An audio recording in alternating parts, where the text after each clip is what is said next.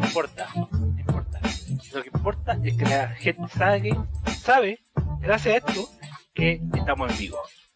La weá, Sí, si sale mal, si sale mal, no hay, Aló, no, aló, no hay aló, un, aló. un- Sí, ahí, ahí sí, ahora me, me- me van a avisar por interno si todo sale, porque tuvimos con problemitas de, de audio.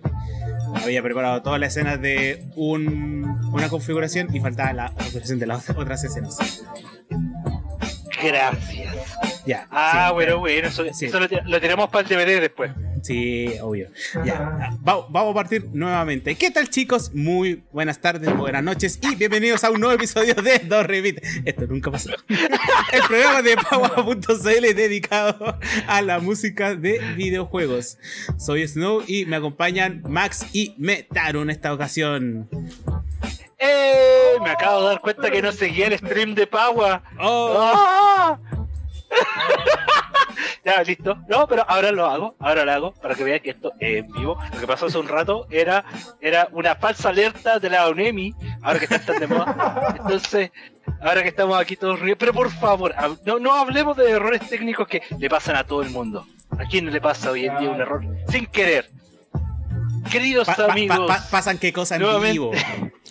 Sí, pues sí, pues sí, pues sí. Tuvimos un terremoto en la Antártica, tuvimos un, ahora sabido, falso meteorito en el norte, ¿cachai? Se vio un robot gigante explotando en el sur de Chile,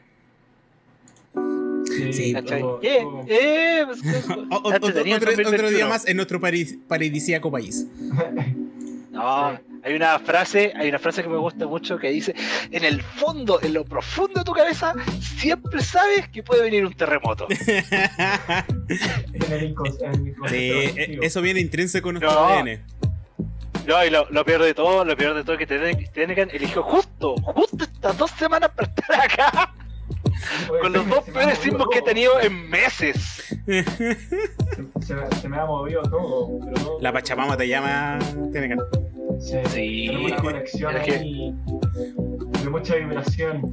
La Pura, no, no vamos a decir mala cueva porque no se puede decir mala cueva en, en- en radio, pero sí vamos a decir que no, eh, está entretenido la cosa, ha, ha tenido harta historia que contar, bien, por lo menos, por lo menos han sido temblores que han estado en horarios decentes, no han sido como a las 4 de la mañana, pero Está en horario prime.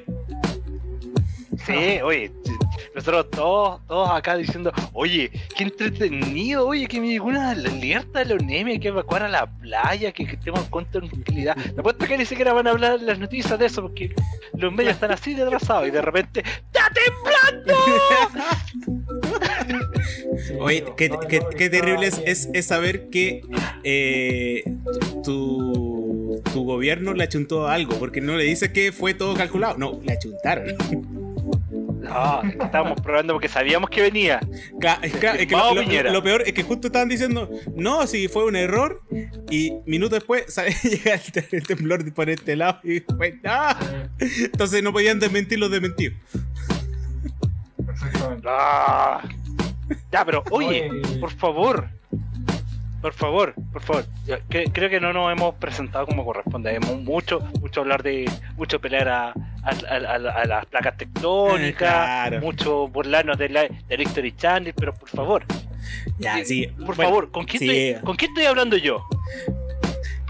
eh, Sí, eh, para la gente que no nos conoce, Dos Repeat es un programa dedicado a la música de videojuegos. Soy Snow y junto a mí se encuentran Tenica y Metaru. gracias. Y la- a la distancia le mandamos un saludo a nuestro otro integrante. que Yo no me he olvidado de él. No, Yo de verdad no sé que está aquí en nuestros corazones, no un cuerpo porque el cuerpo está en la playa, no voy a decir tonto porque no quiero meterlo en problemas, pero sí quiero mandar, queremos obligado el saludo a Max. Sí, que esté- sal- que saluditos a Max que está disfrutando de sus días de descanso. Sí, todo, todo, todo con responsabilidad. Claro, el- No- no sé cómo. haciendo. No sé cómo lo hizo, pero a él sí le dieron vacaciones. A mí jamás me han dado vacaciones, pero bueno, bueno, tuvimos como un año de vacaciones, mejor no digamos nada. Sí, la dura, ¿eh? La dura. Sí, dijo que quería disfrutar de las playas del estacionamiento. Así que está justamente disfrutando de sus días. Así que mandamos un saludito, Max. Y hoy día el programa justamente lo había armado Max, pero por razones de sus vacaciones tuvimos que hacer un pequeño reemplazo en la pauta. Y hoy estaremos hablando de Anamanaguchi, eh, específicamente de juego Scott Pilgrim vs. The World The Game, quienes fueron eh, colaboradores y quienes hicieron todo el OST. Pero antes de comenzar con eso, vamos a hablar con nuestra sección de noticias porque pasaron varias cositas en la semana. Uh, Sí, está, no estuvo, estuvo, estuvo la- las cosas. Comencemos contigo, Metaru.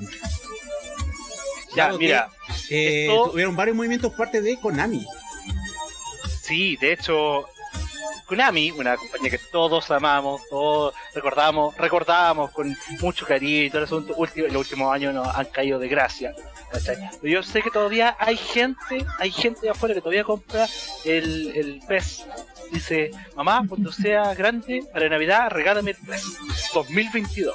Bueno, para esa gente esta noticia probablemente les va a sorprender porque eh, en esta semana, hace muy poco, de hecho hace hoy, si no me equivoco, eh, Sí. Konami en una en una de estas reuniones de inversionistas que tienen anunciaron que colapsarían sus tres divisiones de desarrollo. Lo cual, obviamente, y esto no fue una informa, no, una- no fue un anuncio público, pero le dio a entender a la gente que derechamente eh, estaban finalmente saliendo del mundo del desarrollo de videojuegos. Algo que ya venían haciendo hace bastante rato, o sea, hace mucho que no han eh, dado ningún tipo de anuncio, ya la gente está completamente entregada a la idea de que no va a haber un nuevo Silent Hill, no va a haber un nuevo Metal Gear, quizás sí va a haber un PES 2023, no sé, no me manejo por ese círculo. Pero sí, eh, eventualmente tuvo que salir Konami a dar una declaración pública, salió un artículo en, en IGN diciendo de que no, que en realidad ellos solamente están haciendo una reestructuración en vista a las condiciones en las que están, te van a eh, que, en el fondo es solamente un movimiento interno para para ajustarse a lo esa ba- basura corporativa que dice la gente obviamente para no decir nada pero decir algo pero af- afirmaron sí que eso este movimiento esta reestructuración que están haciendo no implica que están saliendo del desarrollo de videojuegos aunque obviamente tampoco no tienen absolutamente nada anunciado así que es una noticia en desarrollo todavía porque Konami sigue siendo Konami Claro. Lo que sí. bueno, eh, hay- Sí, dale, Tergan.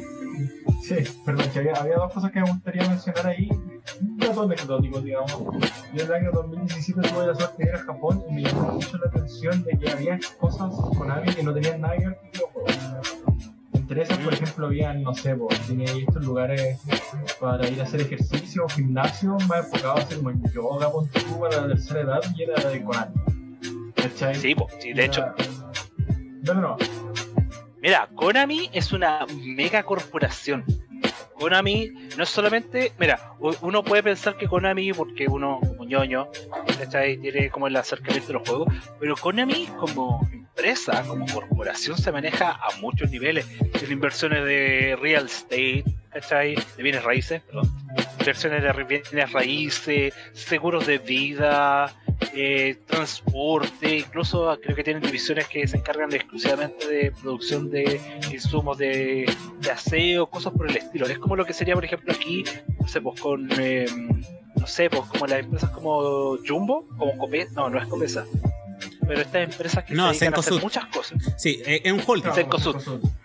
Es un holding, básicamente. Sí, y un holding ¿Cachai? justamente tiene Entonces- diversas marcas y- o diversas divisiones. Eh, Sí, po.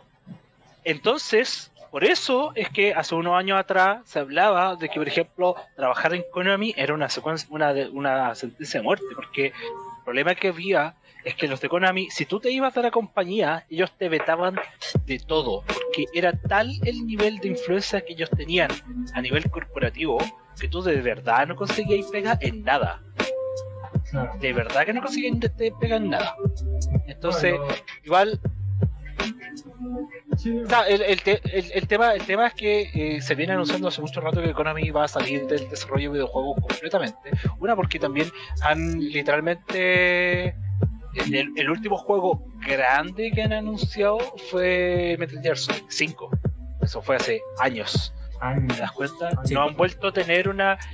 Han, han escalado todo su. su todo el esc- han escalado eh, hacia abajo todo el nivel de desarrollo que tenían y el hecho de que precisamente esta noticia, que están cerrando sus tres divisiones de desarrollo, viene de la mano también por como una especulación de que ellos vienen ya saliendo del mundo del desarrollo y dedicándose exclusivamente al, al área de del gambling que tienen, con los pachinko, con los casinos y todas esas cosas. Pero eh, al mismo tiempo ellos anunciaron que están abriendo un, un- tienen intenciones de abrir un estudio de desarrollo en acá en Occidente. En- no sé si en Estados Unidos o en Europa. Pero Al PS es lo único a lo que le hacen últimamente, la verdad. sí, pues, por lo mismo, porque es lo que les resulta más profitable en ese sentido. Claro. Sí, diga- digamos que. franquicia- Dale, Teneca. que todas las que todas las franquicias digamos que uno asocia con, con Konami excepto por PES digamos están siendo eh, reemplazadas de a poco con cosas inspiradas en eso porque tú, en el caso de Castlevania teníamos el Bloodstain en el caso de Silent Hill Sí. teníamos un montón de juegos que salieron inspirados en, en PT el mismo Resident Evil que le- les hizo le hizo collera porque fue como ok el PT está hizo hizo algo tratemos de hacer juegos inspirados de vuelta en esta sensación y así sacaron el 7 y ahora van a sacar el 8. Entonces, como que ya perdieron su, su espacio, digamos, Konami dentro de la industria. Hace mucho rato. O sea, es que el problema a la larga, mira, no, no podría hablar en detalle, porque en realidad tampoco no sé muy bien cuál, cuál ha sido lo, el, el desempeño de Konami como desarrollador, como publisher. Pero sí sé que, por ejemplo, tú tienes que pensar que Yu-Gi-Oh! está desarrollado por Konami. Sí, ah, ¿cachai? sí. Y Yu-Gi-Oh! es aún gigante en Japón. ¿Cachai? Sí, es Entonces, gigante. muchas de estas corporaciones. No, o sea, muchas de estas sí, corporaciones pueden vivir exclusivamente del mercado japonés y jamás volver a salir de eso. Sí, Re- sí, aparte de eso, eh, Konami eh, tiene varios subestudios de desarrollo que no necesariamente son Konami.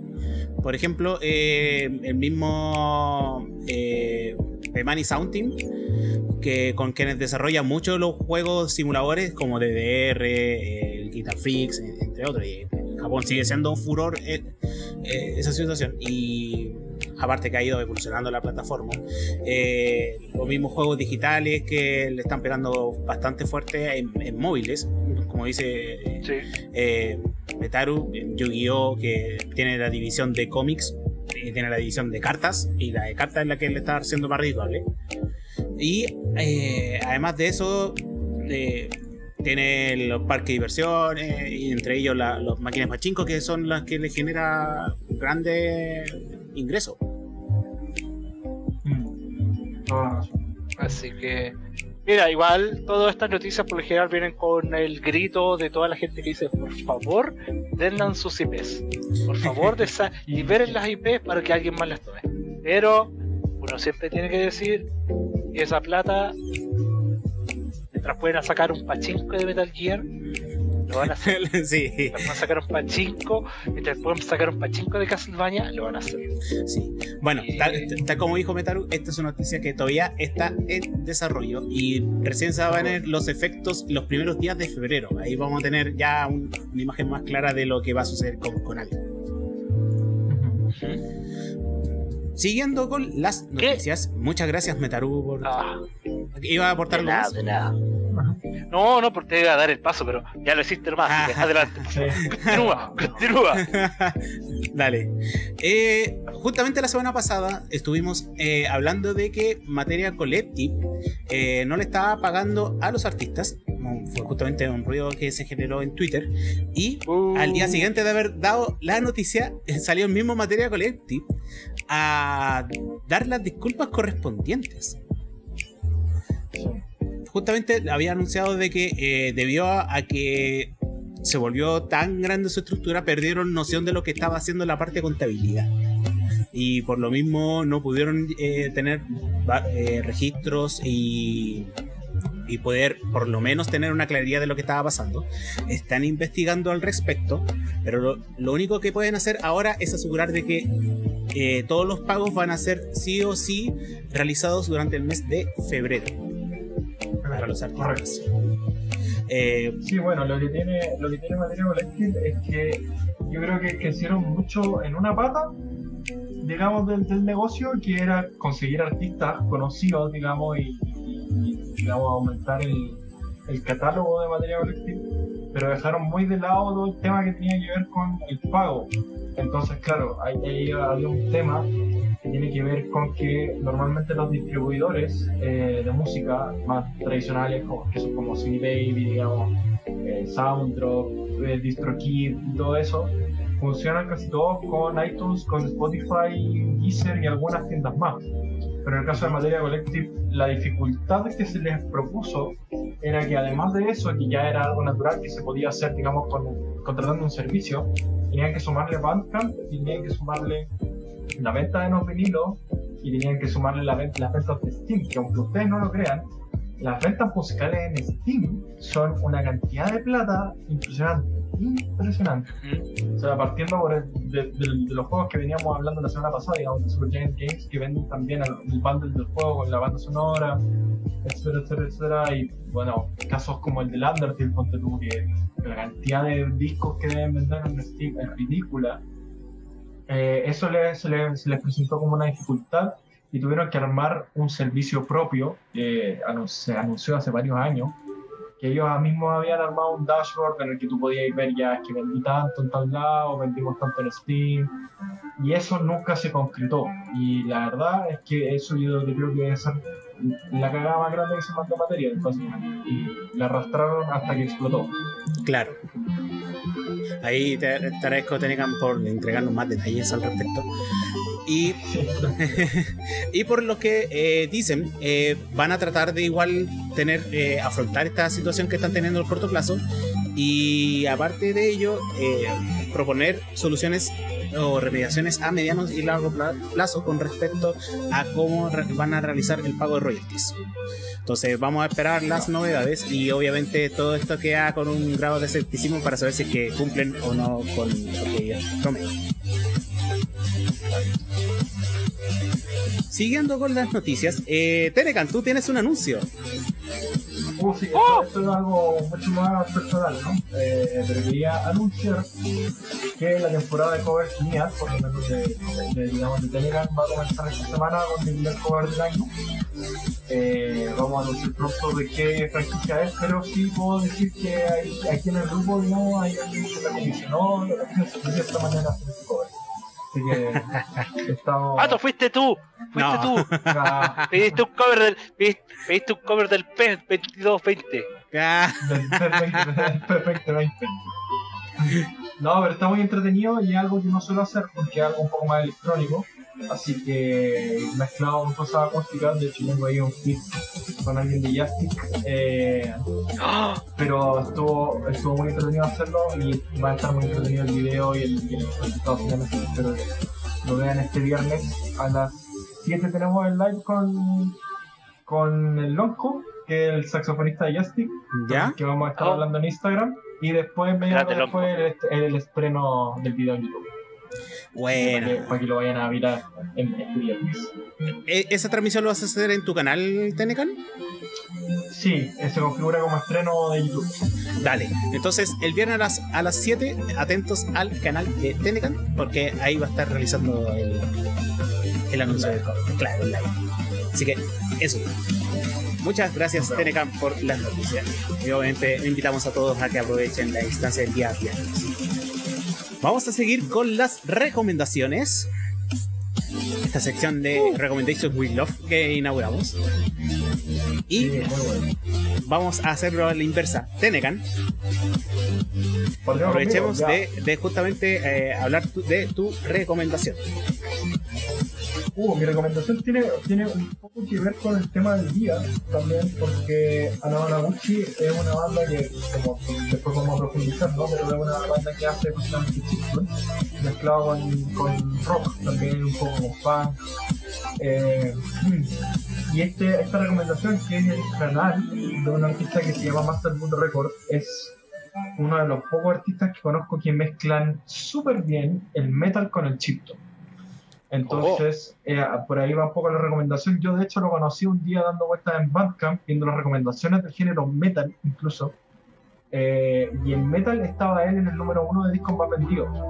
Entonces, después fue como, claro, este, vi la estética un poco chiptune de la portada del disco y fue como, esto es muy raro. Lo escuché y me enamoré del compadre porque de verdad que hace, hace una mezcla muy, muy interesante. Eh, tiene, tiene un sonido no tan Nintendo, me atrevería a decir que tiene un sonido un poco más cómodo 64, más PC, más Macintosh, como de esa, de esa onda, mezclado con metal. Así que ahí full recomendado, tiene hartos covers en su canal de YouTube también, así que full, full, full recomendado. Dale. Acabo de darme, acabo de entender Master Boot el nombre. Soy un imbécil. Sí. Me demasiado en darme cuenta. Master Boot. Oye, Tenecan, eh, muchas gracias por la recomendación y te pediría si puedes hablar un poquito más cerca del micrófono. Ya, sí, estoy un poquito lejos, ¿no? Sí, No, más, más, más cerca, más cerca. Más cerca, más cerca. Ya, vamos, vamos a hacer el intento. dale. No sé, yo sé que es relajadito, pero. No, pero, pero no tanto, no tanto, no tanto, acuérdate. Lo tanto, ya, Pero ahí me quedo, somos- ahí me quedo. Estamos bien. Somos ahí nomás, ahí nomás, ahí nomás. Ya, Así, ya. así que eso. Muchas gracias por la recomendación. Eh, eh, ahí sí. ¿Y tú, Pato? Por mi ¿Qué parte, tienes para recomendarnos el día de hoy? por, por mi parte, voy a recomendar un canal que se aleja un poco de la, de la música, pero es bastante interesante. Se trata de Defunctland. Eh, siguiendo con esta línea de documentales que me encanta recomendar. Porque este canal se dedica mucho a hablar sobre lo que pasó con los eh, algunas de las atracciones de Disney. Habla Oh, justamente de Wow. atracciones que estuvieron en su momento, que o resultaron o no resultaron, y explicar las consecuencias que, que llevaron eso. Y este eh, se divide por temporadas. La primera temporada era más hablar de- sobre eh, los proyectos que tuvieron o tuvieron éxito o no tuvieron éxito en el por parque de atracciones. De segundo, un poco más de proyectos que se alejaban del- de los conceptos de parque de diversiones, pero sí eran de Disney. eh, con respecto a la televisión, incursión en- con proyectos eh, aparte, etcétera. Y en la tercera temporada se dedicaron de los mismos, del- como de la misma receta, tra- tratar de desglosar la biografía de Walt Disney. Oh, Wow. Tanto en su pasado, con que, que- que lo influenció finalmente a hacerse un, parque un parque temático. Así que bien interesante. Aparte que el contenido es súper entretenido, duran de 20 a 40 minutos los capítulos. Y también tiene como secciones de televisión, programas que pasaron o no pasaron por Disney, pero son bastante recordados. Entre ellos pueden ver eh, eh, historias del, del Templo Escondido, que tuvo de Nickelodeon, güey.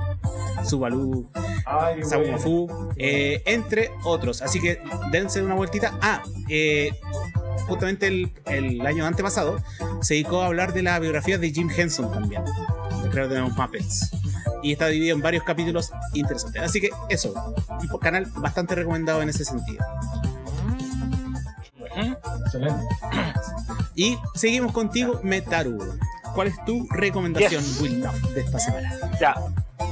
Ahora me siento mal porque yo también vine a recomendar un documental, pero un documental de juego. Lamentablemente yo no, no le pego mucho el tema de lo, de lo animatrónico y de los parques. Pero el canal que les recomiendo el día de hoy es un canal que se llama Stray Fox. O lo pueden decir Splash, Splash Wave también si prefieren.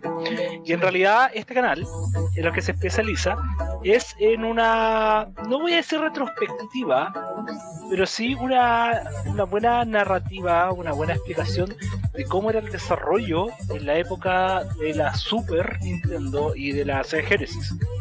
Eh, pero no solamente desde un punto de vista de desarrollo de videojuegos, sino también que abarca, por ejemplo, los procesos creativos que habían detrás de, por ejemplo, las limitaciones que entregaba cada uno de los hardwares, eh, la composición de la música, incluso también muestra también los temas de marketing y de negocios también. Por ejemplo, eh, hay un episodio que es de Sonic, que te muestran, por ejemplo, cómo llegó a, desarrollarse el, el Sonic 1 y, cómo fue el proceso creativo para llegar al, al Sonic 1. Con todo lo que implicó eso, eh, la, postura de Sega eh, dentro de lo que era entrar en el mercado norteamericano, cómo lo tuvieron que vender, qué tipo de avisos tenían que poner, cómo desarrollar el personaje, la música, las influencias que existían, todo ese tipo de cosas. Igual son episodios relativamente cortos, son de 20 minutos aproximados y eh, son todos eh, la presentación que tienen todos estos episodios es eh, relativamente maravillosa porque va abarca toda esta estética ochentera del de la retro wave y toda la magia que hay detrás de todas esta, estas visuales que son bonitas ya están un poquito pasadas de moda ya porque los 90 son los 80 pero nunca dejan de tener ese encanto muy bacán. Y en realidad todos los episodios son autoconclusivos, salvo algunos. Por ejemplo, creo que el de Sonic tiene como dos partes, o el de el de Castlevania tiene dos partes, pero más que nada por un tema de para conceptualizarlo dentro de, por ejemplo, de la etapa del tiempo en el que existía. Pero todos son muy buenos. De hecho, yo personalmente recomiendo el de Streets of Rage que no solamente el proceso creativo que fue de crear la marca, sino también, bueno, Street of Rage es muy conocido también por el tema de su música, y hay un apartado súper importante para cómo llegó Yusho Koshiro a desarrollar la música y todas las influencias que tenía precisamente para crear eso. Ah, bueno, y también ese justo Pato está mostrando ahí que hay una hay un episodio que está no está orientado a un juego en específico, pero sí está orientada, por ejemplo, cómo se creaban los gráficos en la época de, lo, de la Super Nintendo de los Genesis. Que también es un, eh, es, una, es una buena, es un buen eh, insight en todo ese proceso creativo que tiene que ver en ese entonces. Genial. Hoy está muy bueno el material, bastante recomendado para la gente que le gusta los videojuegos y para la gente que desea entrar a los videojuegos como desarrollo. Así que pueden usarse como material de referencia. Así que eso. Así que. Dale, Metal. Ahí... Aquí. No, no, no. E, eso, por favor, visiten el canal también. Recuerden que también es importante que si les gusta, se suscriban. Vale, generan contenido cada cierto tiempo, así que siempre es bueno tenerlo bajo la manca y siempre, por ejemplo, son esos típicos canales que son bacanes para estarlos viendo mientras estás haciendo algo. Genial. Muchas gracias por tu recomendación, Metal. Y ahora sí, continuamos eh, ya con el tema de rigor que vamos a hablar hoy día sobre Ana Managuchi y la historia de Scott Pilgrim versus The World Day Game. En realidad una pincelada porque hay mucha profundidad, estamos aprovechando el tema porque em, hace unos días atrás en, diversas consolas en Play 4, Play 5, Xbox, PC, eh, Stadia y Nintendo Switch, salió Scott Pilgrim vs. The World The Game, que para muchos eh, era un, es un título que en realidad le hace justicia al aniversario que se celebra número 10, porque este título salió en el 2010 referenciado justamente con la película que está basada en los cómics creados por Brian Lee O'Malley pero que eh, tuvo muy poco tiempo en, disponible en consolas porque el 2014 salió de circulación por temas de licencias. Y que por mucho tiempo los fanáticos lo estuvieron pidiendo eh, y que luego de la celebración de los 10 años nos, llevamos la sorpresa de que justamente debido a esta celebración eh, tenían la opción de volver a lanzar la, el videojuego bastante entretenido y que justamente se ambienta, eh, que está basado en los clásicos beaten up. eh, con hartas referencias como es la tónica de el mismísimo Scott Green, el material que hace referencias a muchas otras situaciones. Pero eh, por ahora nos vamos a centrar un poco en la dirección, eh, el artista, que es Ana Managuchi, y después vamos a explayarnos un poco de, detrás de, lo que se pasó en el juego. Así que vamos a comenzar con Ana Managuchi, esta banda que surgió en el 2004, es una banda neoyorquina y que combina el chiptune y su subgénero el beat pop, que son sonidos sintetizados en el tiempo real por una videoconsola con la instrumentación de una banda de pop tradicional. Muestran inspiración ochentera para una música cuya influencia va desde los videojuegos, Super Mario Bros., Zelda, Mega Man, hasta el pop de Wizard, The Beach Boys o la mismísima Janet Jackson. Sin olvidar tampoco eh, eh, el, género J-pop, que también tuvo bastantes eh, influencias. Autodefinido como música digital intensamente emocional, el grupo lo forman Peter Bergman, el bajista James DeVito, el guitarrista eh, Ari Warner y el baterista Luke Silas. Se han hecho famosos por sus métodos poco ortodoxos de hacer música basadas en escribir melodías para en el programa NetTracker 2, superponer instrumentos convencionales por encima y alimentarlos a través de una NES mientras tocan en vivo. Tras una extensa gira en los Estados Unidos y el Reino Unido y el lanzamiento de su álbum de debut, Town Metropolis, que se podía conseguir gratis a través de su web, se encontraron con su gran oportunidad en el 2010 cuando Ubisoft les propuso grabar la banda sonora de la adaptación del videojuego de la película de Michael Cera, Scott Pilgrim vs. The World. Aceptaron y el álbum debutó en el número 3 de la lista de Billboard Hit Seekers. Luego de esto, eh, ah, se metieron de lleno porque eh, justamente Pilgrim vs. The World fue su primer EP, o sea, LP, eh, justamente un disco completo y no eh, discos con pocos temas, que son los EP. y el siguiente álbum, que es uno de los más reconocidos de, de la banda, Endless Fantasy, se financió a través de Kickstarter y justamente terminaron recaudando el doble de lo que pedían y le permitió a la banda lanzar una gira extensa con un escenario personalizado y un espectáculo de luces. Finalmente, Endless Fantasy dio la luz en la primavera, de, primavera del 2013 en su propio sello Dreamhack, llegando al número uno en el Billboard Hit Seekers y el número 2 en el Dance. Al año siguiente lanzaron Poppy, un sencillo inspirado en el J-pop con las voces de la cantante Mitch. La canción muy pegadiza apareció en comerciales para la colección de estilo de otoño de Target principio de 2016, mientras preparaban su propio álbum, su próximo álbum, Ana Managuchi sorprendió a los fanáticos a lanzar un videojuego llamado Capsules Silence 14, 24 en realidad, que incluía 30 nuevas pistas musicales de la banda. Fue seguido más tarde en ese año por el sencillo Miku, que contó con la estrella japonesa de pop virtual Hatsune Miku, y su tercer disco USA, que se publicó en octubre de 2009 en el sello Polyvinyl y todo el material de eh, se encuentra disponible en Spotify. 2019, ¿no? Sí, 2019 sacaron su tercer disco USA. Y actualmente eh, han sacado varios temas eh, singles, aprovechando el tema de la pandemia, pero no han producido más que eso por el tema de que COVID, como todos saben tenían una gira planificada, o sea, planificada para todo lo que era el 2019-2020 y se tomaron la decisión de posponer todo para el 2021 y más adelante eh, debido a las restricciones que hay hoy en día con temas de salud y todo lo demás. Pero eh, ahora, para el... Sí, dale.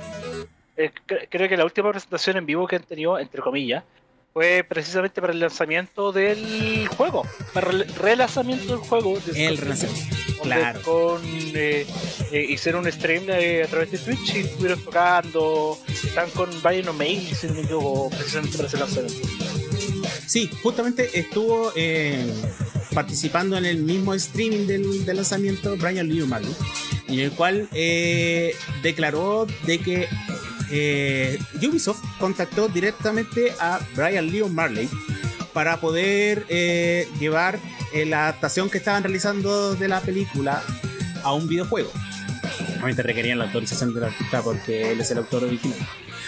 Y por lo mismo, eh, Brian Lee Marley como que eh, empezó a, a pensar a quiénes podía contactar para poder apoyarlos tanto gráficamente, porque él no tenía experiencia desarrollando videojuegos y por lo tanto me venía como un área dedicada a, y también la música. Eh, justamente dentro de, las opciones que barajó, eh, se enteró por Kotaku de esta banda que es Ana Managuchi, que su nombre sea eh, lo lo mismo eh, artistas de la banda eh, han dicho de que eh, el nombre se debe porque justamente cuando estaban pensando cómo se podían llamar, uno de los cabros empezó a, como a balbucear cosas y entre ellos salió el nombre. Pero más tarde también salió el rumor de que se debía a que todos los,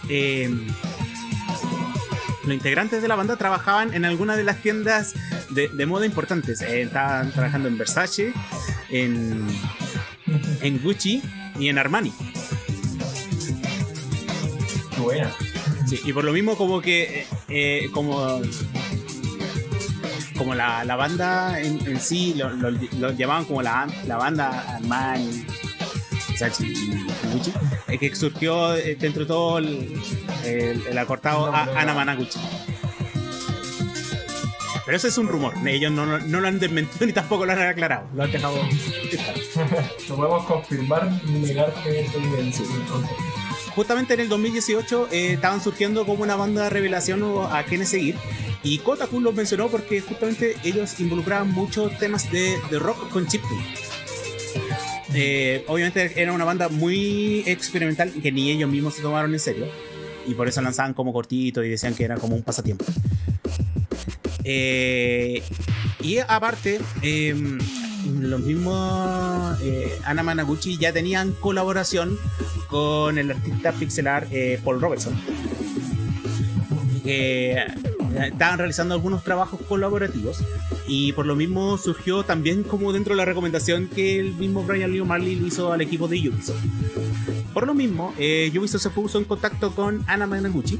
Lo, lo- lo pillaron en un evento, creo que en el PAX, si, no me, si mal no me equivoco. sí. O creo que en algunos de los eventos de, de música. Y eh, cuando los contactaron, ellos al inicio no se lo habían tomado tan en serio, así como le habían dicho, oye, mandaron un correo diciendo, oye, ¿quieren participar en, un- eh, el desarrollo de algún videojuego? Y les dijeron que iban a participar en un videojuego, pero no habían dicho cuál. Y entre ellos, uno de los chicos empezó a leer Scott Pilgrim, como que lo encontró por ahí, y lo encontró, que se sea, encontró muy buen material. Y días después le dijeron que, oye, por si el juego es Scott Pilgrim. Entonces para ellos se le dio como casi natural la coincidencia de que, ah, oye, participemos y todo lo Además, el mismo Brian Lee O'Malley había dicho de que ellos reflejaban bastante bien con su estilo lo que quería verse reflejado dentro del, del ámbito de Scott Pilgrim. Porque Scott Pilgrim es como esta eh, viaje intergaláctico eh, apoteósico entre, entre la cultura ñoña. Que hace muchas, muchas referencias a, a cómo uno se, se sentía como, digámoslo, nerd porque e- era mucha referencia a videojuegos, a cómics, a cine, a televisión, dentro del mismo material que eh, el mismo Brian Lee o Marlin eh, nos trataba de im- implantar como historia. Y con un romance me- medio tóxico que después se dan cuenta de que no pueden seguir teniendo, si quieren seguir basándose su relación en eso, no pueden hacerlo de como lo estaban llevando. Porque claro, tiene esta historia de que se encuentra Ramona Flowers y para poder conquistarla tiene que vencer a sus siete exes. Oye, yo a propósito de esto, yo no recuerdo antes de antes de Ana Managuchi que ya había una mezcla así de este estilo.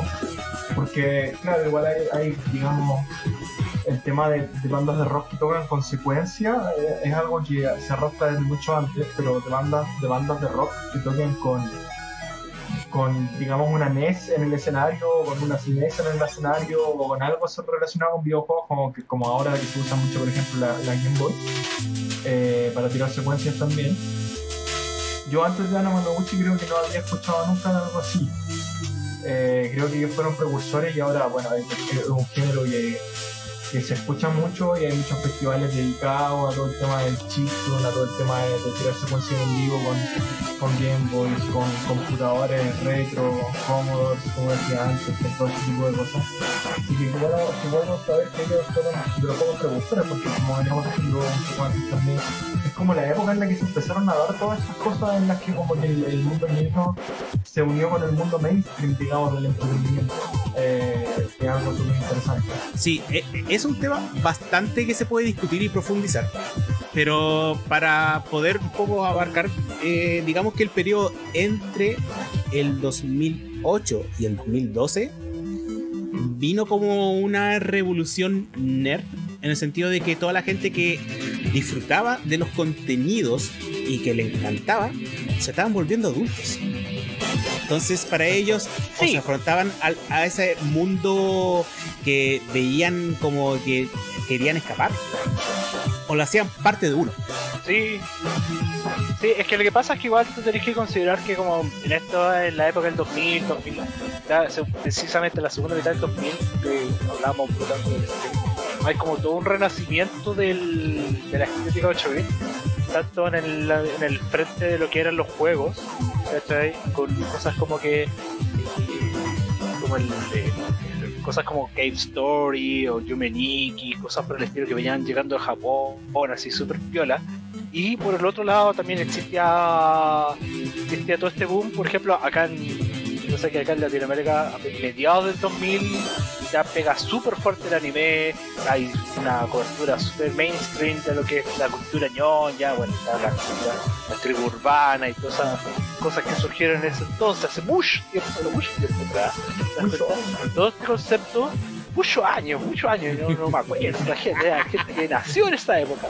Pero yo, yo sí sé que eh, existe toda esta explosión de incorporar toda esta cultura nerd al mainstream. Y eventualmente todo esto desemboca eh, precisamente en, eh, en esta película de Scott Pilgrim que se- precisamente se, se estrena en 2010 y le fue mal. Pero eh, fue un punto de quiebre para toda esta cultura nerd para, para tomar el, o sea, eh, to- to- tomarse el escenario, ¿cachai? Marcar una estética que no existía antes. O no, la voy a comparar con el grunge, ¿cachai? Pero sí por el concepto de que demostrar al mundo que eso era un elemento súper comercial y había una audiencia gigante que estaba esperando ser como, no sé si validada, pero sí decir, oh, weón, mira, eso juega, suena como una Nintendo, ah, qué bacán, ya, me gusta ese tema. Pero igual, más que ser unos precursores, eh, más que los precursores, yo creo que ellos estuvieron en el momento correcto, en el lugar correcto, para que eh, los de Kotaku los pusieran, le hicieran artículos, la gente lo escuchara y dijera, wow, eso suena como algo que una persona nerd como yo podría disfrutar. Yo reconozco todos esos sonidos, oh, me gusta, ya. Y Claro, pasa, el pasa resto fue historia. de- pasa con ese tipo de cosas que uno, que uno donde, el, escritor de Scott Pilgrim de haber dicho, bueno, voy a plasmar las cosas que a mí me gustan, y en ese momento de repente estaba un poco escondido, todo el tema de que había todo un grupo enorme de gente que disfrutaba de todo ese tipo de cosas, el rock, el punk, la, digamos, la, estética que tiene Scott Pilgrim, que tiene mucho que ver también con, con los videojuegos, eh, y todo el tema de jugar videojuegos y todo eso, eh, digamos, de gente que hacía todo eso, pero no, no, no, de repente no conocía más gente, o de repente el mundo todavía no estaba lo suficientemente conectado, porque como veníamos diciendo también, se dio, se dio que justo en esa época se empezaron a masificar mucho las redes sociales también, entonces la gente Sí, de haber visto frames de la película en algún lugar y decir, oye, eso se parece a lo que me gusta a mí, lo voy a ver. Listo. Y se, y se genera un boom cultural enorme. Sí, absolutamente. Pues si piensa que estamos hablando de una época donde todavía no existía una masificación de YouTube, todavía no existía una masificación de redes sociales, la gente todavía se comunicaba a través de foros. Entonces todo eso, todo ese contenido se manejaba precisamente en comunidades. ¿Te das cuenta? Claro. Y estas comunidades por lo general eran súper específicas en todos sus gustos y se potenciaban una a otra. Entonces le pasa a mucha gente que, por ejemplo, eh, descubrió las novelas de Scott Pilgrim a través de la película, pero obviamente empezó a cachar las bandas y te preguntaba de dónde salió aquí y allá y así iba llegando, iba ahí descubriendo. La gente, la, la, la pega que hace Ana Managuchi en el fondo, también es de gente que dijo, bueno, hagamos esto porque son entretenidos y ellos, ellos eran parte de un colectivo, que estaba precisamente todo lo que era todo lo que era como tratar de mezclar sonidos. Incluso acá en Chile nosotros tuvimos algo de esa estética también, cuando por ejemplo estaba Tuna Cola, que también sacó un tema para esta película La Primera de tu vida, que sonó caleta, y ellos también, yo me acuerdo que sacaron una entrevista donde ellos decían, no, si nosotros conectamos la NES y tocábamos la NES y gana el show, ya, pero igual fue, fue, ese tema pegó todo el verano y fue bastante entretenido. Claro. Pero pero lo que se puede decir, por ejemplo, de Ana Managuchi como banda es que son. ellos tienen una, una estética súper marcada. Que, por ejemplo, tú escucháis un tema o veis un video y te das cuenta que es como. La, la chucha, es un carrete al que a mí me gustaría haber participado. Yo debe- debería haber estado ahí, pasándolo bien y con todo el neón y los juegos de arcade, toda esa estética de onda de, de pasarlo bien, ¿cachai? Como. Hay gente que le dice, por ejemplo, cheat punk, ¿cachai? O más que más que pop porque en el fondo es como desprenderte de todas la- las concepciones de música que por ejemplo que están en ese entonces piensa que estamos hablando segunda mitad del segunda mitad del 2010 de lo- del año 2000 y lo que estaba popular en esa época era Britney Spears po. ¿Cachai? Entonces tú igual existía como esta contracultura de todos los ñoños versus todo lo pop y bacán y tú estás escuchando no sé, po, tu, tu CD robado por Ares de, de Ana Managuchi, ¿cachai? Mientras que todo el mundo estaba escuchando a Che Bahía, no sé.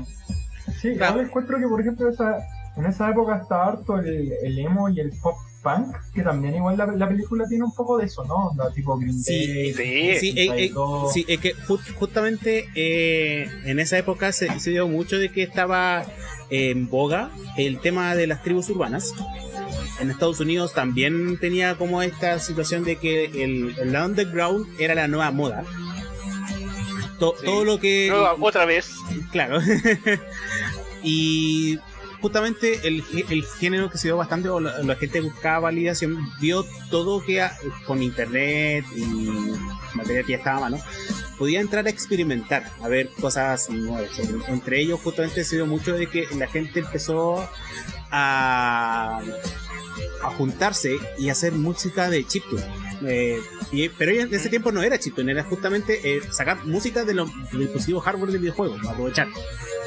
Eh, y después se formó un movimiento un poco más eh, notorio y empezaron a salir varios compositores dentro de los mismos círculos de chiptune porque e- era la, lo mismo gente ñoña de hardware que decía oh yo quiero experimentar con la música para saber eh, O sea, entre esos hay un gente que público aprovecha- para eso, claro hay un público Eso es lo que, eh, eso es lo que, hay un público, hay gente que está dispuesta, ¿cachai?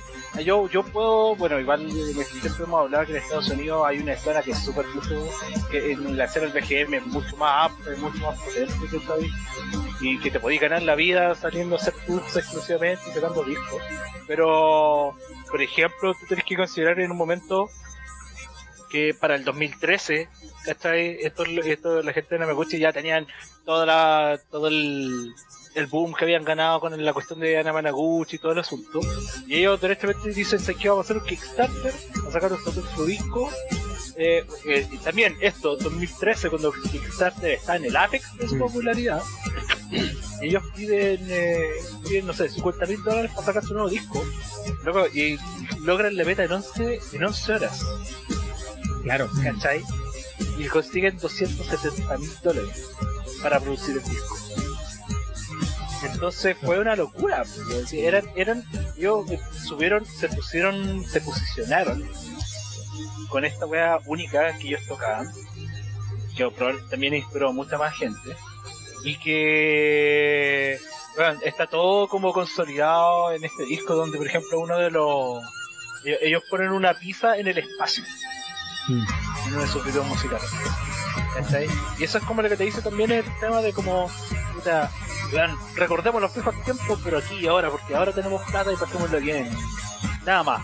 ¿cachai? Es como, siempre tú puedes escuchar un tema y escuchar la energía que ellos transmiten. Por lo menos hasta ese disco, no, no voy a hablar de otro disco de más adelante que no me gustaron. Ah, Disclaimer. Pero, pero igual es siempre bacán, bacán destacar el hecho de que hasta el día de hoy igual siguen experimentando. No, no se quedaron pegados con el con el tema de que puta sonó bien el chipton y todo el asunto, probaron a hacer cosas más acústicas, probaron a hacer cosas más extrañas, ¿cachai? Pero siempre han vuelto como a sus raíces que, que, que en el fondo es el synth, ¿cachai? Como que reinventar el synth, de redescubrir la magia de usar el synth a través del, no sé, del hardware antiguo o derechamente con cosas como, por ejemplo, hacer un tema con Miku, ¿cachai? Claro. Oye, igual ahí me gustaría hacer un paréntesis en el, en el, tema que lo comenté en el capítulo pasado a propósito de que decíamos que la gente de Supergiant Games había hecho un juego en 2009 eh, y el compadre básicamente en, en esa época había grabado todo en su casa.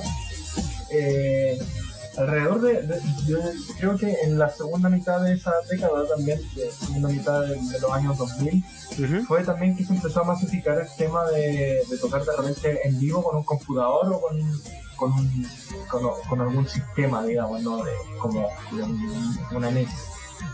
Eh. Porque yo creo, yo creo que probablemente antes de eso no, no, no estaba la capacidad técnica de hacerlo de repente. Yo me imagino, que, o sea, en esa época todavía todos los discos que salían eh, eran todos, la mayoría, 90% todavía eran grabados, digamos, por músicos en un estudio, cosa que hoy en día ya no es así. Digamos, casi toda la música que sale o casi toda la música que pega, digamos, es 90% eh, computador, DCT, sintetizador, qué sé yo. En esa época todavía no era tan común. Oh, se. No voy a faltar la conexión de Tenecan.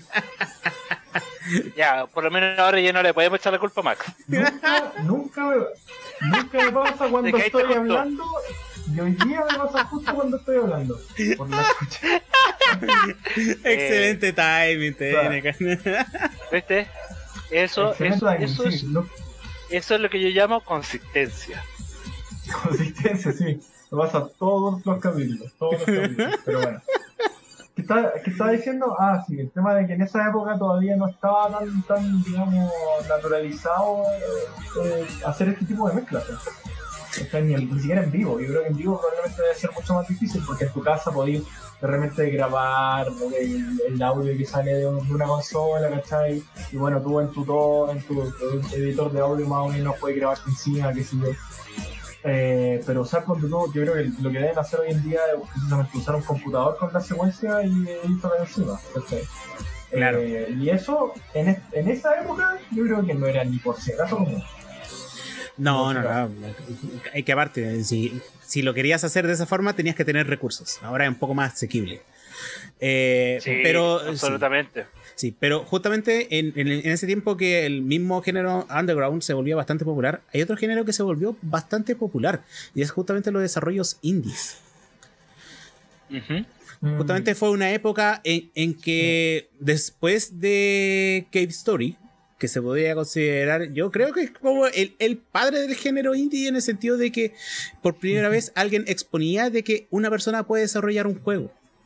No necesitas un equipo Claro. grande, no necesitas armar algo gigantesco, dantesco para poder hacer algo. Simplemente necesitas tú y las herramientas necesarias, que es un computador. Desde Un par de instrumentos que podías tener en- a mano o ni siquiera eso, porque en ese tiempo ya se estaban generando programas de sintetización de sonidos que pues, eran asequibles. Eh, y lo hablamos en el mismo capítulo pasado de que aprovecharon de que estaban saliendo juegos como Brave, el, el mismo Super Meat Boy, eh, y, se toma esta oportunidad para poder lanzar títulos que sin ser tan grandes en equipos podían eh, plantearse una historia y podrían plantear mecánicas que ninguna de las grandes empresas se planteaba. Eh, por lo mismo, eh, el hecho de que existía el, inclusive el, gracias a eso surgió el Xbox Live Arcade y le dio la oportunidad a los mismos desarrolladores indies para que pudieran tener una plataforma para poder eh, lanzar sus juegos. Además estaba Steam. de que surgió este tema de que necesitaban hacer con lo mínimo, lo, sacar el mayor provecho posible para poder contar algo. Y entre eso, eh, el mismo Ubisoft tenía como esta división pequeña que se había formado, que es Ubisoft Montreal.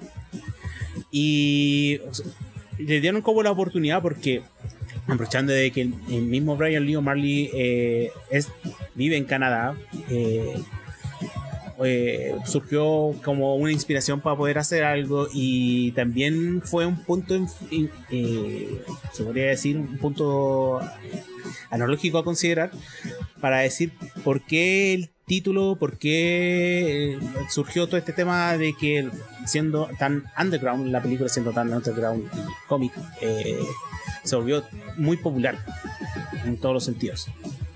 Y es, y es una popularización que no fue inmediata, fue algo que fue eh, a la medida que también crecía el interés por explorar o darle la oportunidad de negocio al, a los ñoños. Claro. Oye, y aparte que, el, juego tiene una curiosidad que es, es, un género, digamos, bien asociado a lo retro también, porque a lo retro también, porque el beat'em up es un género que no está técnicamente muerto, pero digamos que no, no es un género popular hoy en día, comparado con first person shooters, con otro tipo de géneros de, de, videojuegos. Sí, justamente el juego que voy a aprovechar de poner la, música del, mismo juego ahí en la, en pista. Eh, el juego mezcla dos géneros que es sumamente popular tanto por la gente clásica, por la gente que vivió la época de los, 80-90, como también por la, el género underground. Y es justamente mezclar beat'em up con RPG en la mecánica de que tienes el, justamente las subidas de niveles, podías ir recolectando ítems, podías ir eh, subiendo tu personaje y a la vez eh, ir explorando este mundo e ir golpeando a todos. El beat'em up fue un género muy popular en los 90 Se puede ver el Street Rage, los mismos Tortugas Ninjas, el eh, muy, muchos títulos que dentro del, Sega Genesis y del Super Nintendo eran bastante populares tanto en América como en Japón. Y el RPG siempre fue un título de, que en la medida que crecía el interés eh, eh, se volvía popular. Y justamente estuvimos hablando de ello, de que Final Fantasy VII fue un, como un, pivote histórico a considerar de, de lo que era antes pre-RPG y post-RPG japonés, JRPG. Sí, y aparte que los, los beat'em up están muy asociados con el mundo arcade también. Porque todos esos juegos, digamos, Capitán Comando, los Final Fights, eh, los juegos de los Tortugas Ninja, el mismo, el mismo beat'em up Los Simpsons, son juegos que son juegos que están casi 100% asociados más a arcade que a juegos de consola de casa. Claro.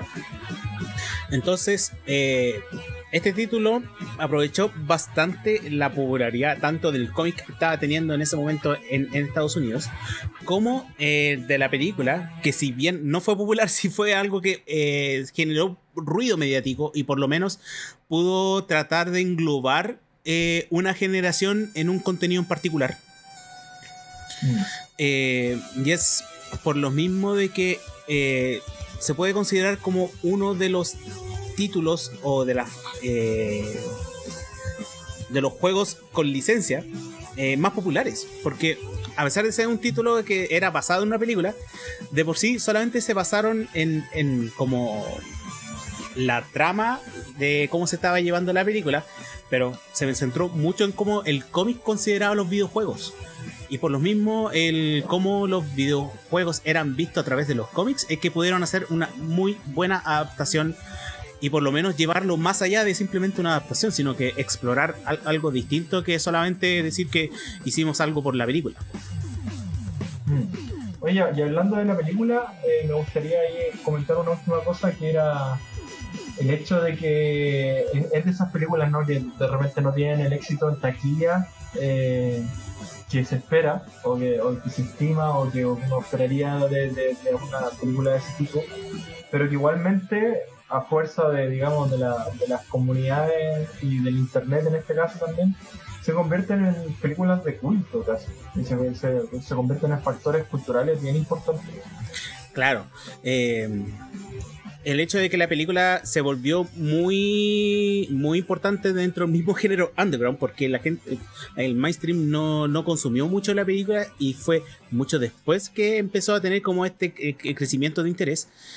Es que también aprovechaban el videojuego porque decían hoy este, de la misma película hay un videojuego y es muy bueno para pasar el rato porque tiene la particularidad que como es un beat'em up aprovecha muy bien la jugabilidad en cuatro jugadores es un juego justamente para aprovechar en fiestas. Podías estar horas jugando y te da lo mismo porque eh, de por sí era bastante entretenida las mecánicas. Y por lo mismo se extrañaron mucho cuando en 2014 el mismo título salió dentro del catálogo de Play y de Xbox. Porque había vencido la licencia por parte de Ubisoft. Del, tanto de, de los cómics como de las referencias que tenía. Porque tenía una asociación con Universal. Ah, entonces, por eso es que después tuvieron que sacar el catálogo y fue uno, si bien no el primero, fue uno de los casos más icónicos de las desventajas de llevar todo a simplemente digital. Claro, no, y bueno, después imagina que las consolas, y lo mismo que pasó con el PT que mencionábamos antes, las consolas en las que se alcanzó a descargar el juego, después las podéis vender, digamos, mucho más caras, porque se vuelven como en la consola que tiene el juego. Claro, se, vuelven de por sí objetos de colección. Y una de las desventajas de objetos de colección es que se vuelve nada asequible para el, común y se vuelve un evento casi de estatus. Es como, oye, yo tengo el juego, pueden aprovecharlo y, y ustedes no, simples mortales. Sí, es una lástima cuando pasa eso con los juegos. Qué bueno que lo hayan sacado de nuevo. la verdad es que antes, de que mencionáramos el tema no tenía idea que iba a. Sí, justamente el, hace unos años atrás, eh, cuando salió el juego, eh, la gente muy agradecida con Brian Lee O'Malley y demás. y Brian Lee O'Malley se mueve mucho en Twitter. Y cuando salió, eh, cuando sacaron el, el, del catálogo del juego, la gente no le reclamó a Ubisoft. O sea, sí, obviamente le llegaron reclamos. Pero le fueron a reclamar al mismo artista de por qué. Claro. ¿Por qué él fue a Brian, a, a, Brian O'Malley, cada vez que iban a comprarse le decían, ya, po, y, y, y, ¿hasta cuándo? Oye, no, no hay que, eh, con el juego de Scott Pilgrim, pasó lo mismo que pasó después con eh, las consolas que tenían la demo de PT que se revendían solamente por tenerla descargada. O sea, mira, yo personalmente no puedo decir que soy fan del juego, ni tampoco puedo decir que soy fan de Scott Pilgrim, porque sería mentir, sería ser posero. Yo no soy posero, creo, asumo. pero, eh, pero sí, eh, igual puedo, entender el interés de la gente 10 años después de que ese juego tenga tanto impacto el hecho de que incluso por primera vez eh, tenga una versión física. Porque la versión anterior solamente fue una descarga digital. Claro, y la gente no se quería volver a arriesgar a, comprar algo que después podía desaparecer. O sea, no estoy muy de acuerdo con que la versión física del juego sea una versión de coleccionista exclusivamente. No, no, no. Pero pero sí, eh, igual es, innegable, es innegable lo que tanto Ana Managuchi en conjunto con Paul Robertson, en conjunto con Scott Pilgrim, lograron con ese juego el impacto que dejó. Porque a nivel de arte el juego tuvo un impacto gigantesco muchísimo, es muy probable que muchísima gente se haya metido, por ejemplo, en pixelar gracias a ese juego ya sea simplemente por editar los sprites, el arte del juego, sino como también hacer como su propio fanart, etcétera, etcétera, etcétera. Y aparte de eso, eh, los mismos Anamanaguchi han marcado precedentes también en, todo lo que han hecho. Por ejemplo, eh, hace poco participaron en un, en un concierto en Minecraft Sí. Ah, ¿Cachai? eh, o sea, igual no, no es, no es hacer conciertos de otro juego, tampoco no es tanto nada gráfico. Hemos visto como Fortnite ha hecho un evento descomunales, ¿cachai? Que han sido brígidos. ¿cachai? Pero igual ellos son fieles tanto, no sé, tanto como a la audiencia, como también a la, a la, a la filosofía que tienen ellos, que en el fondo no es tanto afirmarse de la de lo o sea no, no tanto capitalizar de lo retro de la nostalgia sino que tomar ese concepto todo lo que esa, esa estética ese sabor que te da el synth antiguo y llevarlo a un concepto de lo que tenemos ahora de lo que, hasta dónde se puede empujar hasta dónde lo puedes llevar. Y eso es lo que siempre lo hace. Y eso y todo eso dentro de algo entretenido ¿cachai? que onda que de verdad te lo voy a vacilar ¿cachai? a mí por ejemplo una, una banda que a mí me gusta mucho eh, y que también tiene esa misma onda es una banda argentina que se llama Los Pat Moritas ¿cachai? Que ellos tocan cumbia checkpoint Ah, y es una weá y es bacán po, weón, porque es facilable es entretenido y ni siquiera tenéis que estar como metido en el tema ñoño como para escucharlo y encontrarlo bacán que eso al final del día es lo que te te vende el te vende la, la pomada. Mm. Oye, tengo una, una duda y esto es como también un poco de, de, de- de no cachar. Eh, porque veo que la estética del juego es, es- es mucho más parecida a la de, la novela que a la de la película. Pero está Sí. basado en la película. ¿Mm? Sí, está basado en la película. Está. Mira. La película está basada en los cómics. La, la trama del juego se basó en la película, pero con la misma autorización de Brian Lee O'Malley fue que el mismo Paul Robertson decidió basarse en los cómics. Ya. Entonces, al final, eh, como, como el Brian Lee O'Malley estaba a cargo de. Estaba haciendo el. que estaba detrás, liderando el, el proyecto de, de Ubisoft. Es que al final. Paul Robertson le dijo: Oye, eh, si me baso mejor en, la- en los cómics, adelante, sí. Todo es homenaje de por sí. Y. Por lo mismo. trabajo derivativo Claro, y por lo mismo Paul Robertson decidió hacer sprites para todos los personajes que salen en el cómic de Scott Pilgrim. Sí Claro. Sí, son todos. Y O sea- por, por- por- por lo mismo, to- todos estos personajes se pueden encontrar casi como cameos. Es más, el, de la misma entrevista que dio Ubisoft con respecto al lanzamiento del juego, mencionó, mencionaron que Brian, Brian Lee O'Malley también eh, le dijo a, a Paul Robeson que se basara en, en algunos personajes de las películas o, o personas en realidad. Por ejemplo, se puede ver en el mismo escenario del segundo nivel a Edgar Wright, que fue el director de la película, con- un cameo. Ah. O sea, el- el- en el fondo, la película, el cómic y la, la, la, la partici- la participación de Ana, Ana Managuchi son toda una celebración de, de todo lo que venimos hablando, de toda esta cultura nerd que se está explotando en esta década, ¿cachai? Que se corona con esto, ¿cachai? Claro. Y, y, y- y en el fondo es una sobada de lomo entre uno y otro. Claro. Oye, aprovechando de, de- de ya tener un poquito en la ventana, mando saluditos a De la Crisis que nos manda también saluditos. Saludos, saludos. Sí. Eh, bueno, y justamente el lanzamiento del juego en este año 2021 vino a, a reflejar de que, a pesar de todo, la gente recuerda a Scott Pilgrim, recuerda justamente lo, lo que generó el movimiento detrás, y aún así, cuando uno lo juega, también se siente casi atemporal. Casi, porque Sí. igual incluyeron varias cosas que son, por ejemplo, la conectividad online que era necesaria. La gente no puede jugar local actualmente. Así como Sí. entre muchas personas. Pero de por sí es un título de que, a pesar de que lo pusieron 10 años después, se puede volver a jugar y lo sigues disfrutando. Y por lo menos es parte de la, de la experiencia que tuve para la reseña, que la- ya va a estar disponible en unos días más.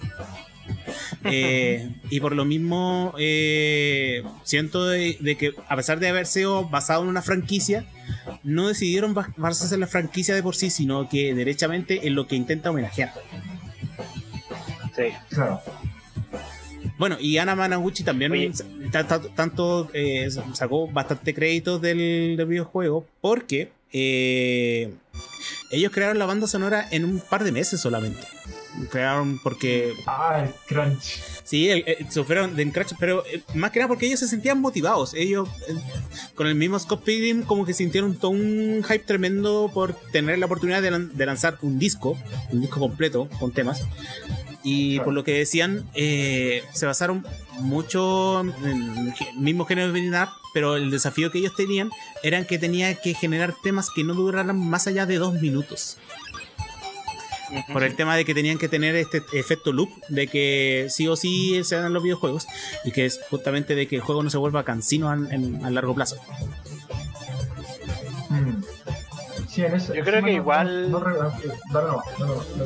No, yo, yo, yo, yo creo que igual el, el, el rollo también pasaba por el hecho de que, como te digo, a lo mejor ellos también cachaban Scott Pilgrim en ese entonces, ¿cachai? Ya habían colaborado ellos mismos en Amarguchi con, con Paul Robertson. Entonces igual era como un dream job en ese momento, ¿cachai? Era, hubiera sido pesca no haber tomado la oportunidad y haberlo... y haber- eh, en eso sí, haber capita- capitalizado y haber sido parte de eso. ¿cachai? Igual es, es difícil, es muy difícil que tú tomes un elemento de esa trifecta, ¿cachai? Y trates de como desarrollar el mismo juego sin ninguno de ellos.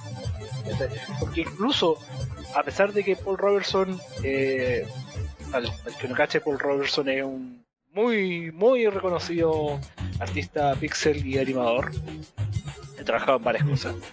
Eh, y tiene un estilo muy particular de animar y de diseñar personajes y que incluso a pesar de que él respeta al 100% el- la estética de los cómics, el diseño de los personajes, toda esa, ese- esa animación y ese toque que él tiene para hacer su trabajo se ven reflejados en los juegos y le dan también al mismo tiempo que está ese, ese toque único que si por ejemplo no sé lo hubiera manejado exclusivamente Ubisoft sin haberle pedido ningún tipo de de habiéndose limitado a algo mucho más fiel al al, al, a la- ¿cómo se llama? al material la- al material base a la Mm. referencia base y, y eso lo puede ver uno después también por ejemplo en las animaciones que salieron de de Scott Pilgrim porque hubieron animaciones también unos pequeños cortos animados donde ahí no participa Paul Robertson y definitivamente ¿cachai? se nota la diferencia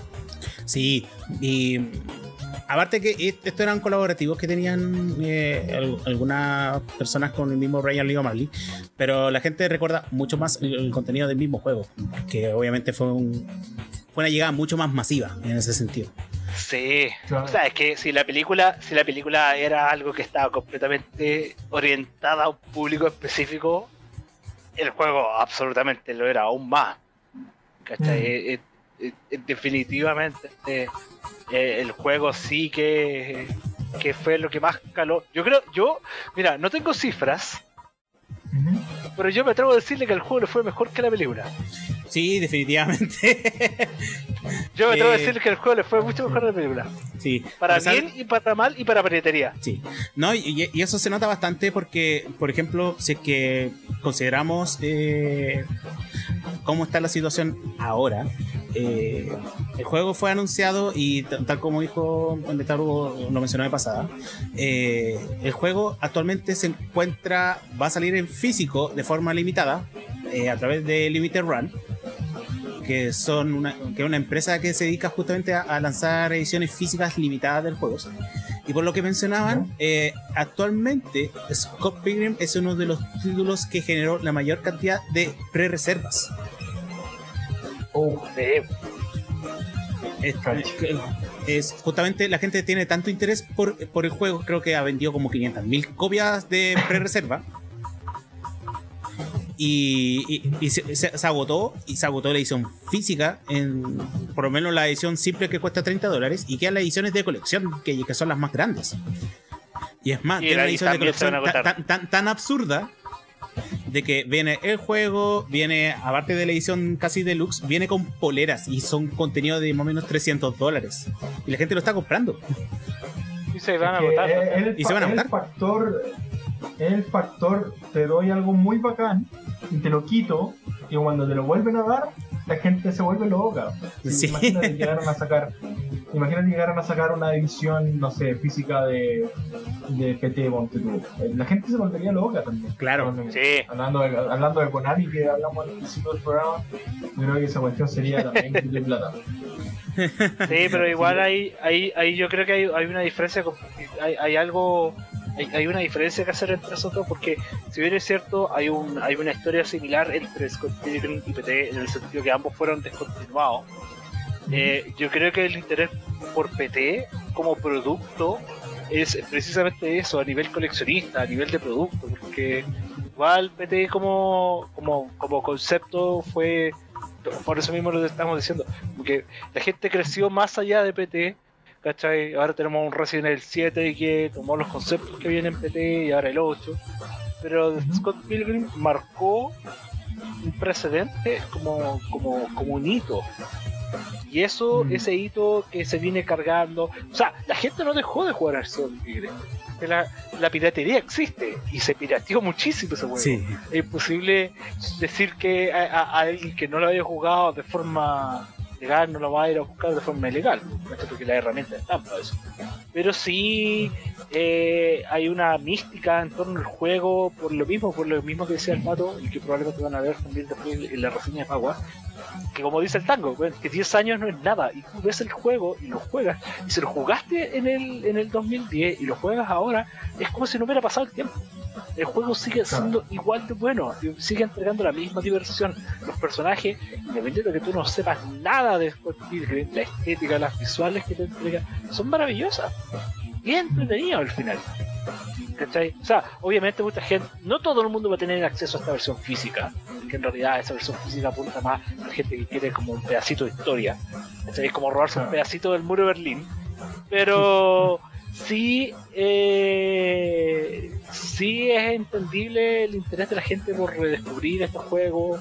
Ponte tú, no sé, por la gente.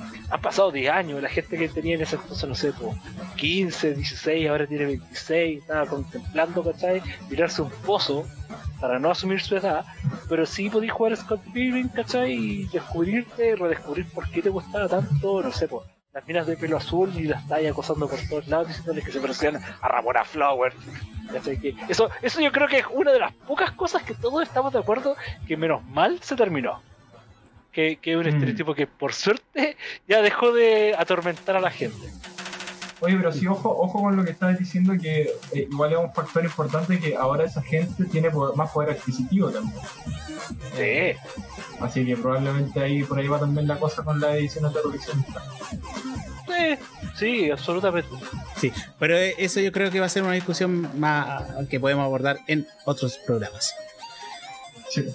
Sí. Bueno, chicos, eh, yo creo que ya con esto pues, logramos abarcar bastante el, tema de, de Scott Pilgrim y Ana Manakuchi. Eh, de por sí, eh, recomendamos bastante que, aparte del disco de Scott Pilgrim, que es muy bueno, disfruten el Sí. Fantasy, porque tiene excelentes temas. Y Sí, absolutamente. Y el, disco, el último disco que sacaron también es muy bueno, el Yusa. También Sí, es muy bueno. USA yo sé. Sí. podría. USA.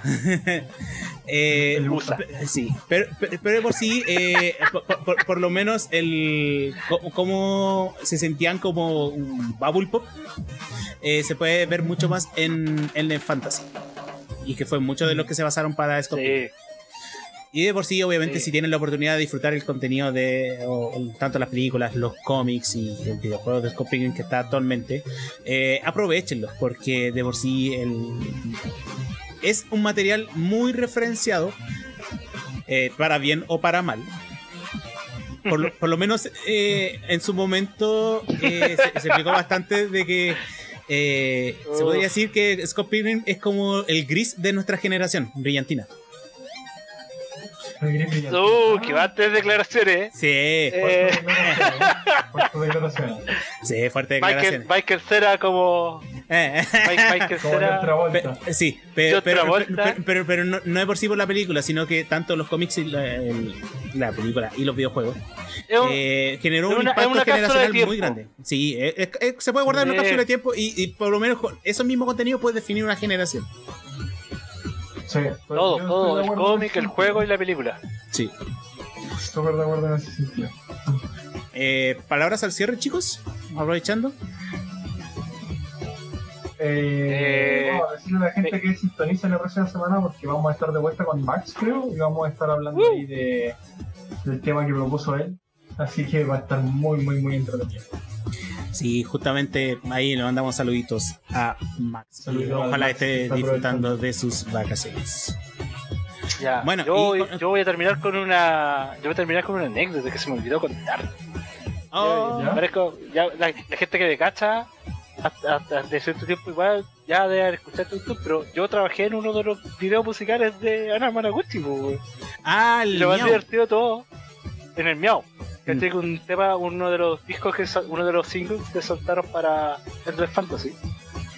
Y lo más divertido de todo es que yo en ese entonces, año 2012, eh, estaba participaba en un foro y en ese foro estaba pidiendo gente que trabajaba en Pixelar, que querían hacer eh, eh, participar en una producción, ¿cachai? Y todo eso. Y yo dije, ya, pues yo postulé, hablé con el productor, me dijo, ya, bacán, tenés que hacer esta escena. Y yo hice esta escena y no sabía, nunca supe para qué era, nunca. Dijo, por favor, no, no, no lo publiqué, no digáis nada, ya, está bien. Y de repente sale y era para Ana Managuchi y yo hasta ese momento no cachaba a Ana Managuchi. Ah, No, yo dije, no era fan, no jugué el juego, ¿cachai? No, no, no lo había pescado mucho. Y yo no había cachado que era para Ana Managuchi. Y, oh, qué bacán. Pero lo único malo es que eh, cuando subieron el video de todo el asunto, llegamos a la parte de los créditos y los locos que hicieron el video, que hicieron la postproducción del video, se les olvidó poner los créditos de los animadores. po. No, había una sección animada en el video y no pusieron los créditos, la- pusieron a todo el mundo menos a los animadores. Yo, obviamente, en ese entonces, con mi corazón destruido, fui a Tumblr, subí mi parte del video musical y dije, esta es la parte que hice para el video musical de Ana Managuchi. Y a pesar de que son una banda bacán, me encanta el tema, es una lástima que no hayan puesto ninguno de los animadores. Y me mandaron un DM por Tumblr. Y dicen, hermano, sorry que haya pasado eso, fue sin querer, ¿cachai? O sea, podéis bajarlo y nosotros editamos. Editamos, vamos a editar, por último vamos a editar la descripción del video para agregar a todos los que trabajaron. Los mismos de Ana Managuchi, No, no, no me acuerdo, creo que el vocalista fue el que me habló. Ya. Puta, bacán, hermano, no te preocupes, bacán, todo piola. Y ahora tú vas al video, al video en YouTube, ¿cachai? De Ana Managuchi y ahí está mi nombre, en la descripción. ah, ¿Qué- lo lograste, Paul Ro- lo. Paul- ani- animación, Paul Robertson y mi nombre. Y yo dije, listo, la hice. Consagrado, consagradísimo. Consagrado. pues. Van a pasar 10 años más y de, de nuevo voy a contar la misma anécdota. Muy. Qué buena. Qué buena. Bueno, con esto damos cierre a esta edición de Dorrevit. Muchas gracias por escucharnos y también por vernos a través de Twitch.